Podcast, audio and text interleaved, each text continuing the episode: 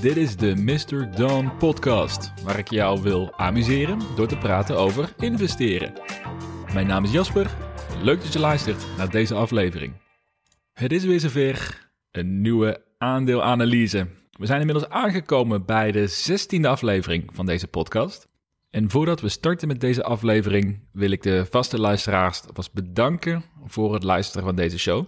Het kost iedere week veel tijd om een aflevering te maken, maar ik merk wel dat het gewaardeerd wordt, dus dat maakt dit allemaal waard.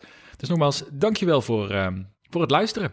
En voor vandaag staat er weer een mooie aflevering op het programma. We gaan namelijk een echte disruptor in de financiële sector ontleden, namelijk Square, tickersymbool SQ. Zoals gewoonlijk ga ik je vertellen wat Square doet en wat hun sterke punten zijn.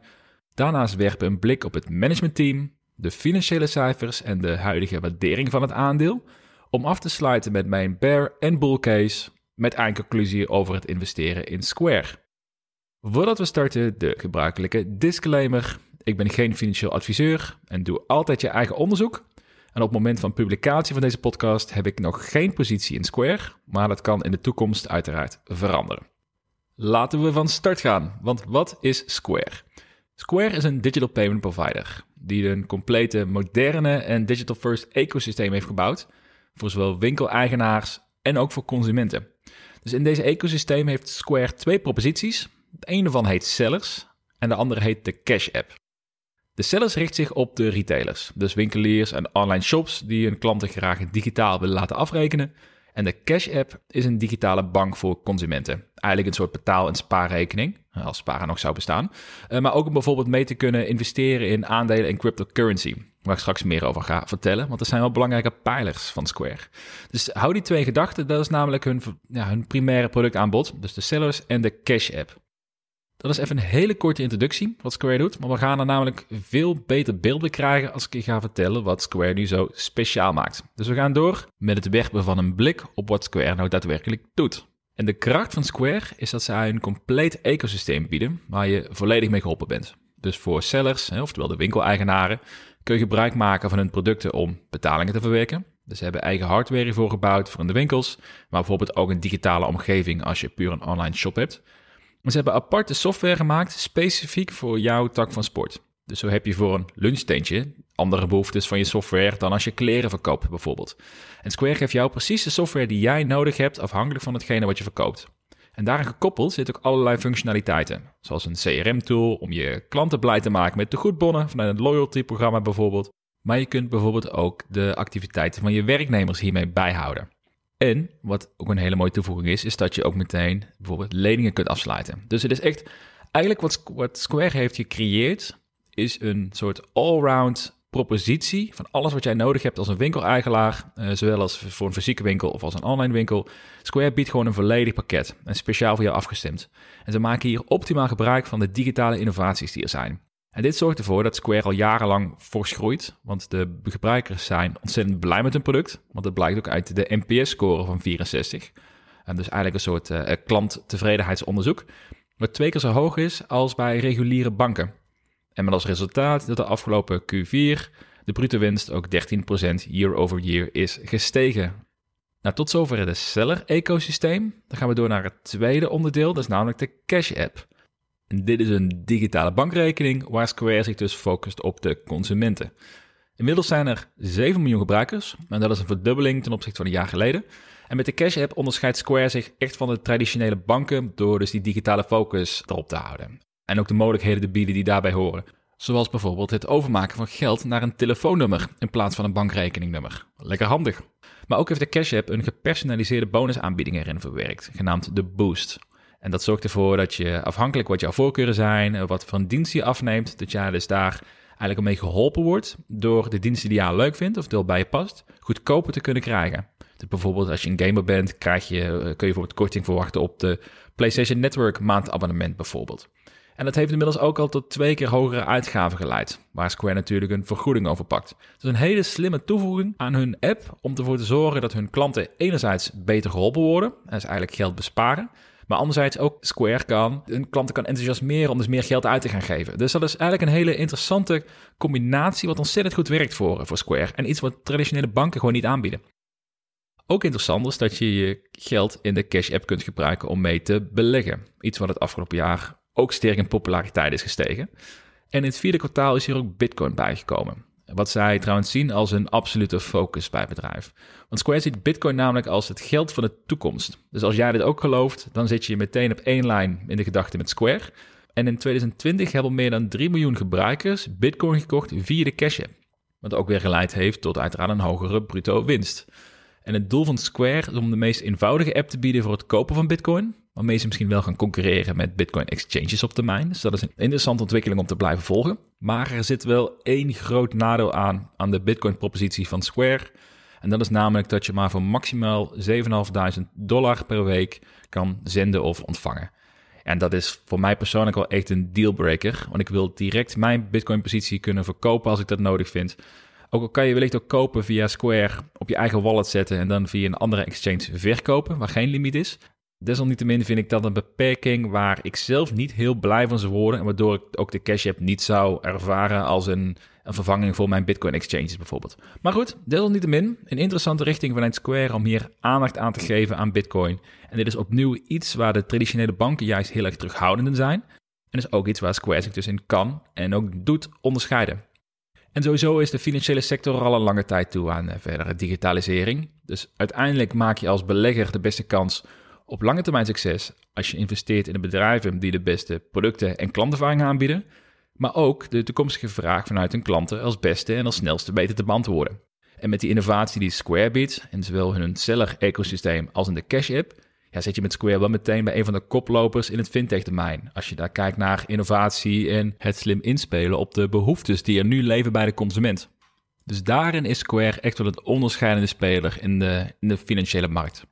En als we dan een blikje werpen op het managementteam. Daar zit een uh, voor sommigen bekende man. Daar zit namelijk Jack Dorsey. En hij is de co-founder en de huidige CEO van Twitter. En is ook de oprichter en CEO van Square. Dus je mag wel stellen dat hij een druk leven heeft. Er valt veel over hem te lezen, maar het belangrijkste is natuurlijk hoe zijn werknemers hem ervaren. En op Glassdoor blijkt dat zowel huidige als voormalige werknemers blij zijn met hem aan het roer, met maar liefst een approval score van 91%. En dat is uh, bijzonder hoog. Ook het bedrijf in zijn geheel wordt gewaardeerd. Blijkt uit dat 86% van de reviews Square zouden aanbevelen als een fijn bedrijf om te werken. En sowieso krijgt het hele managementteam gewoon goede cijfers. Dus volgens de site Comparably een soort Glassdoor, krijgt het management een score van 80, mede in de top 15 staat van vergelijkbare bedrijven in Amerika. Oftewel een prima managementteam met een iets wat excentrieke CEO, die wel weet hoe je bedrijf groot maakt in een pure digitale omgeving. Dan gaan we door naar de financiële cijfers en de groei. En dit wordt even een ingewikkelde, dus goed om op te letten.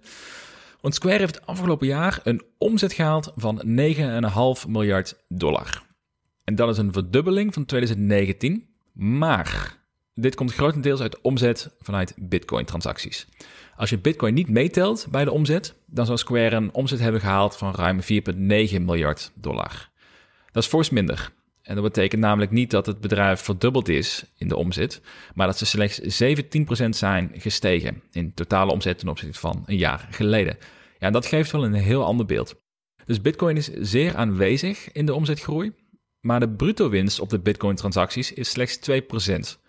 Dus ondanks dat ze een hogere marges hebben gehaald op hun standaardproducten, want die zijn nog steeds prima, helpt de Bitcoin leuk mee aan de totale omzet, maar heeft het eigenlijk relatief weinig toe te voegen aan de bruto winst van het bedrijf. Dus als we daar kijken, de totale bruto winst in 2020 was 2,7 miljard dollar. En dat is dus nog steeds een 45% stijging ten opzichte van het jaar daarvoor. En gewoon een ontzettend mooie groei. En dat is ook meteen een hele mooie marge. Ongeveer 55% marge op hun standaardproducten. Dus exclusief Bitcoin. Maar Bitcoin was dus verantwoordelijk voor de helft van de omzet. Maar voegt slechts 100 miljoen dollar toe aan de bruto winst. En dit is vooral belangrijk voor het inschatten van de toekomstige groei. Want is het aandeel van Bitcoin in 2021 en de verdere jaren nog steeds zo hoog? Dan heeft het wel enorme impact op de verdere bruto marges die het bedrijf gaat, eh, gaat behalen. Dus in het kort, hoe groter het Bitcoin-onderdeel de omzetgroei bepaalt, des te lager worden de bruto winstmarges en dus de bruto winst. En dat is erg belangrijk straks bij het waarderen van Square als een lange termijn investering. Als je kijkt naar de twee proposities, de twee ecosystemen die ze aanbieden. Daarvan is het Seller-ecosysteem 2% in omzet gestegen en de Cash App met 127%. En daarbij heb ik Bitcoin ook niet meegeteld. Dus in de totale omzet is het Seller-ecosysteem ongeveer 72% bepalend en de Cash App 28%. Dus hoewel de groei duidelijk in de Cash App zit, is het Seller-ecosysteem nog steeds veruit de belangrijkste omzetpijler van Square. En daarnaast heeft Square ook een winstgevend jaar achter de rug met 213 miljoen dollar in de plus. Maar dit resultaat wordt wel gedragen door een investering in DoorDash. Zonder de waardestijging van die investering zou het netto resultaat een verlies zijn van 82 miljoen dollar. Geen geweldige cijfers, maar de pandemie heeft wel een behoorlijke impact gehad op hun seller-ecosysteem, met de winkels die grotendeels gesloten waren. Dus ik verwacht wel dat dit een eenjarige uitzondering is en dat Square het komende jaar gewoon winstgevend zal zijn. Ja, en desalniettemin is de groeipotentie wel echt enorm. Dus voor het seller-ecosysteem wordt de markt ingeschat met een waarde van zo'n 100 miljard dollar. En daar heeft Square op dit moment slechts zo'n 3% aandeel in.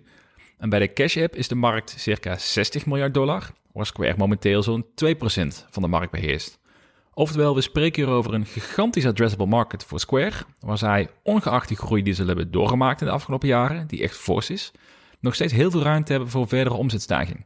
En daarnaast is het ook heel fijn om te weten dat Square een cashpositie heeft van 4,4 miljard dollar. Dus meer dan genoeg liquide middelen om de komende jaren stevig te blijven investeren. Nou, even best veel cijfers. Kort, heel kort samengevat, hele goede omzetgroei, maar wel voornamelijk uit Bitcoin. Daar zitten lagere marges op, dus dat heeft impact op de netto waarde onderaan de streep of de netto inkomsten onderaan de streep. Ik vind het even heel belangrijk voor de toekomstige waardering om te weten hoeveel van de toekomstige groei die verwacht wordt, Bitcoin daar een onderdeel van gaat zijn. En gaat het niet te veel impact maken dadelijk op de netto marges. Want dat is wel wat ze nodig hebben om die volgende stap te kunnen zetten als bedrijf. Namelijk een goede winstgevendheid combineren met gewoon een prima netto winst onderaan de streep aan het eind van het jaar. Want als we dan gaan kijken namelijk naar de huidige waardering van het bedrijf, dan heeft Square een market cap van 116 miljard dollar. We moeten Square nou, waarderen als een groeibedrijf, dus laten we dan even kijken naar de price to sales. En dan betaal je momenteel 12 keer de jaaromzet. En op papier heeft Square dan wel een omzetgroei van 100% gehaald ten opzichte van een jaar geleden. Maar als je dus dieper gaat graven en dus het Bitcoin onderdeel eraf haalt, hè, dankzij die lagere marges heeft dat wel een behoorlijke impact, dan zit je op 45% groei. En dan is deze price to sales wel erg hoog. En als ik een snelle berekening maak van de fair value van het bedrijf, dus wat het eigenlijk intrinsiek echt waard is, op basis van een verwachte cashflow, ja, dan zit ik eerder rond de 115 dollar per aandeel. Ook rekening ermee houdende dat je ook een, redelijke margin of safety wil aanhouden, zou ik dit aandeel zelf pas kopen bij een koers rond de 130 dollar. En dat is ongeveer de helft van de huidige waardering. Dus we hebben hier wel zeker te maken met een sterke speler in het fintech-domein maar de partijen ook echt een stevige prijs voor. En om voor die prijs het waard te zijn, zal Square de komende jaren echt flink aan de bak moeten. En eigenlijk is het op dit moment gewoon priced for perfection. Oftewel, alles moet goed gaan, alles moet goed vallen ja, om dit, eh, deze market cap waard te zijn op dit moment. Dus ja, dat is wel een, een overweging die je wilt maken als investeerder. Of dan dit het juiste moment is om in te stappen. Want uiteindelijk, hoe meer je nu betaalt, hoe meer uiteindelijk het bedrijf erin moet groeien in een market cap, des te lager je rendement onderaan de streep zult zijn. En laten we daarom onze afronding starten weer met de bear case voor Square. Ze hebben geen guidance voor 2021 gegeven. En ondanks dat ik het slim vind dat zij Bitcoin hebben toegevoegd aan de Cash App, ben ik wel heel benieuwd hoeveel van de verwachte omzetgroei uit dit deel gaat komen. Dus door de fors lagere marges op Bitcoin-transacties zou dit de winstgevendheid in de toekomst ook flink naar beneden kunnen trekken. En juist die hogere winstgevendheid is nodig voor Square om een waardering waard te zijn. Want ze worden nu gewaardeerd als een software as a service bedrijf met een hele hoge, uh, ja, hele hoge waardering ten opzichte van de resultaten. Ja, daar, daar moet ook een bepaalde winstmarge tegenover staan. En de concurrentie zit ook niet stil. De Shopify heeft een vergelijkbare propositie gelanceerd voor online winkels en investeert hier ook hevig in. En daarnaast heb je met PayPal ook een sterke speler in de markt die digital first opereert. Ook zij hebben Bitcoin inmiddels toegevoegd aan het dienstaanbod al ligt dat wel iets genuanceerder, omdat je die bitcoins niet op je eigen wallet kunt zetten. Dus PayPal houdt je bitcoins eigenlijk vast, wat betekent dat jij er geen eigenaar van bent. Ja, dat is juist het hele idee erachter. Maar ik verwacht dat PayPal dit over een tijdje ook wel anders zal gaan aanpakken. Oftewel, er ligt een grote markt voor Square in het verschiet, maar dat gaan ze niet zomaar krijgen zonder gevecht met twee andere zeer sterke partijen in dit domein. En als we dan kijken naar de bull case, de redenen waarom Square wel gaat slagen en een hele goede lange termijn investering is, is dat Square gewoon een van de meest innovatieve spelers is in het fintech-domein. Dus hun producten worden enorm gewaardeerd door gebruikers en het groeit daarom ook fors. En dat gecombineerd met de enorme groeipotentie van de markt, hè, waar ze in, uh, in, actief zijn, en de steeds verdere digitalisering van het geld, heeft Square een uitstekende positie om een marktaandeel de komende jaren te laten groeien. En zij snapte ook als eerste hoe belangrijk Bitcoin en cryptocurrency gaat worden in het toekomstige monetaire stelsel. En dat geeft vertrouwen dat Square bovenop de bal zit voor betreft innovaties en ook de capaciteit heeft om hier concreet en snel iets mee te doen. Ja, en dat zij de traditionele banken uiteindelijk gaan overklassen, dat lijkt eerder een kwestie van tijd. Ja, en dan is Square natuurlijk wel een hele interessante speler om dan in ieder geval een deel van je portfolio in geïnvesteerd te hebben. Dus als we kijken naar de conclusie, wat mij betreft, is Square absoluut een van de lange termijn winnaars. Vandaar dat het ook een onderdeel is van mijn 30 favoriete aandelen, waar ik afgelopen week een uitgebreid artikel op heb geplaatst op mrdawn.nl. Het is een aanrader om te lezen als je wilt weten in welke aandelen ik veel vertrouwen heb. Maar wel gezien de hogere waardering van Square op dit moment ben ik wel terughoudend om nu een positie te openen. Ik vind het iets te rijkelijk, maar zodra de koers een flinke correctie meemaakt, dan zal ik zeker een aardige positie overwegen. Maar uiteindelijk is het wel gewoon een bedrijf wat ik in mijn portfolio zou willen hebben, omdat ik wel gewoon heel erg vertrouwen heb in de toekomst van Square, even los van de huidige waardering die het, eh, die het aandeel nu heeft. Voor de luisteraars via iTunes, als je het een leuke aflevering vond en je wilt deze podcast steunen, dan zou ik het tof vinden als je een waardering of een reactie achter wilt laten via, via iTunes. En dat helpt namelijk ook om deze podcast verder te laten groeien. Mocht je meer willen weten over beleggen, dan kijk dan zeker eens op www.mrdon.nl, waar wekelijks nieuwe artikelen geplaatst worden, zoals ook over aandeelanalyses, maar ook een blik op de markt en persoonlijke mening, maar ook tips voor beginnende beleggers. Ik hoop dat je dit een leuke aflevering vond. Bedankt voor het luisteren en graag tot de volgende keer.